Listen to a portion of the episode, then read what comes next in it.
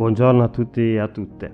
Anche questa mattina vi propongo entrambi i testi biblici suggeriti per noi da un giorno una parola. Il primo testo è tratto dal Salmo 3, versetti da 1 a 3. Così scrive il salmista. O Signore, quanto sono numerosi i miei nemici. Molti sono quelli che insorgono contro di me, molti quelli che dicono di me, non c'è più salvezza per lui presso Dio. Ma tu, o Signore, sei uno scudo attorno a me, sei la mia gloria, colui che mi rialza il capo. Il secondo testo invece è tratto dal Vangelo di Luca, capitolo 1, versetto 49. Perché grandi cose mi ha fatte il potente, santo è il suo nome.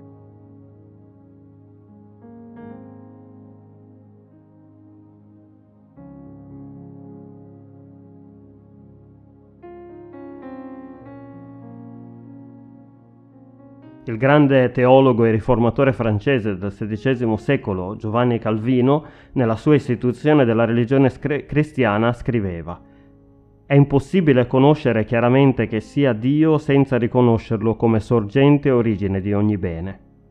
Avendo conosciuto Dio in questo modo e sapendo che Egli governa ogni cosa, l'anima confida di essere sotto la sua guardia e protezione, affidandosi completamente a Lui conoscendolo autore di ogni bene, quando si sente oppressa dall'afflizione, dalla distretta, ricorre a lui, aspettando il soccorso. Conoscendolo come pieno di umanità e di misericordia, si rifugia in lui con piena fiducia e non ha dubbio che in tutte le avversità troverà sempre il rimedio pronto nella sua bontà e clemenza. L'immagine quindi che abbiamo noi di Dio è determinante nel nostro modo di relazionarsi a Lui. Se noi lo vediamo come il Dio padrone, giudice severo, pronto sempre a punire le sue creature per ogni minimo errore, desideroso di vendetta contro chi ha disubbidito alla sua legge e leso il suo onore, sarà poi difficile riconoscerlo come fonte e origine di ogni bene e quindi contare sul suo aiuto e sul suo soccorso nei momenti di difficoltà.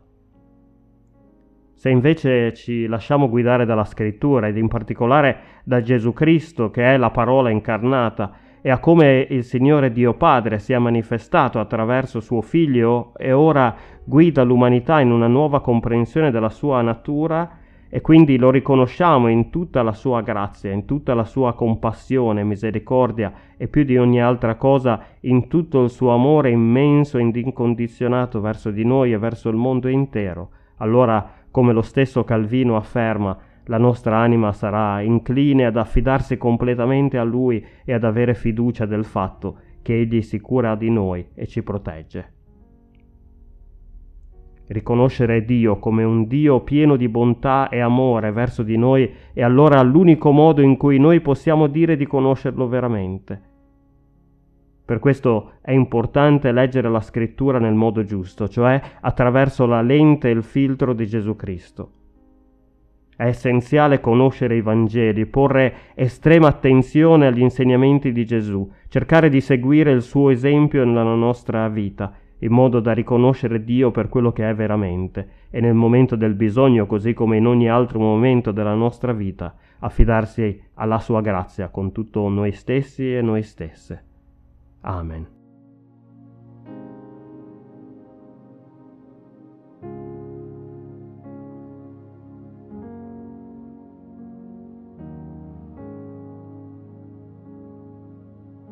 Preghiamo.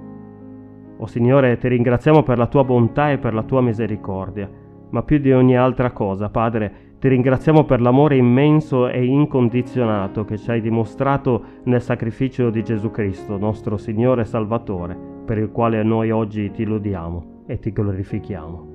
Amen.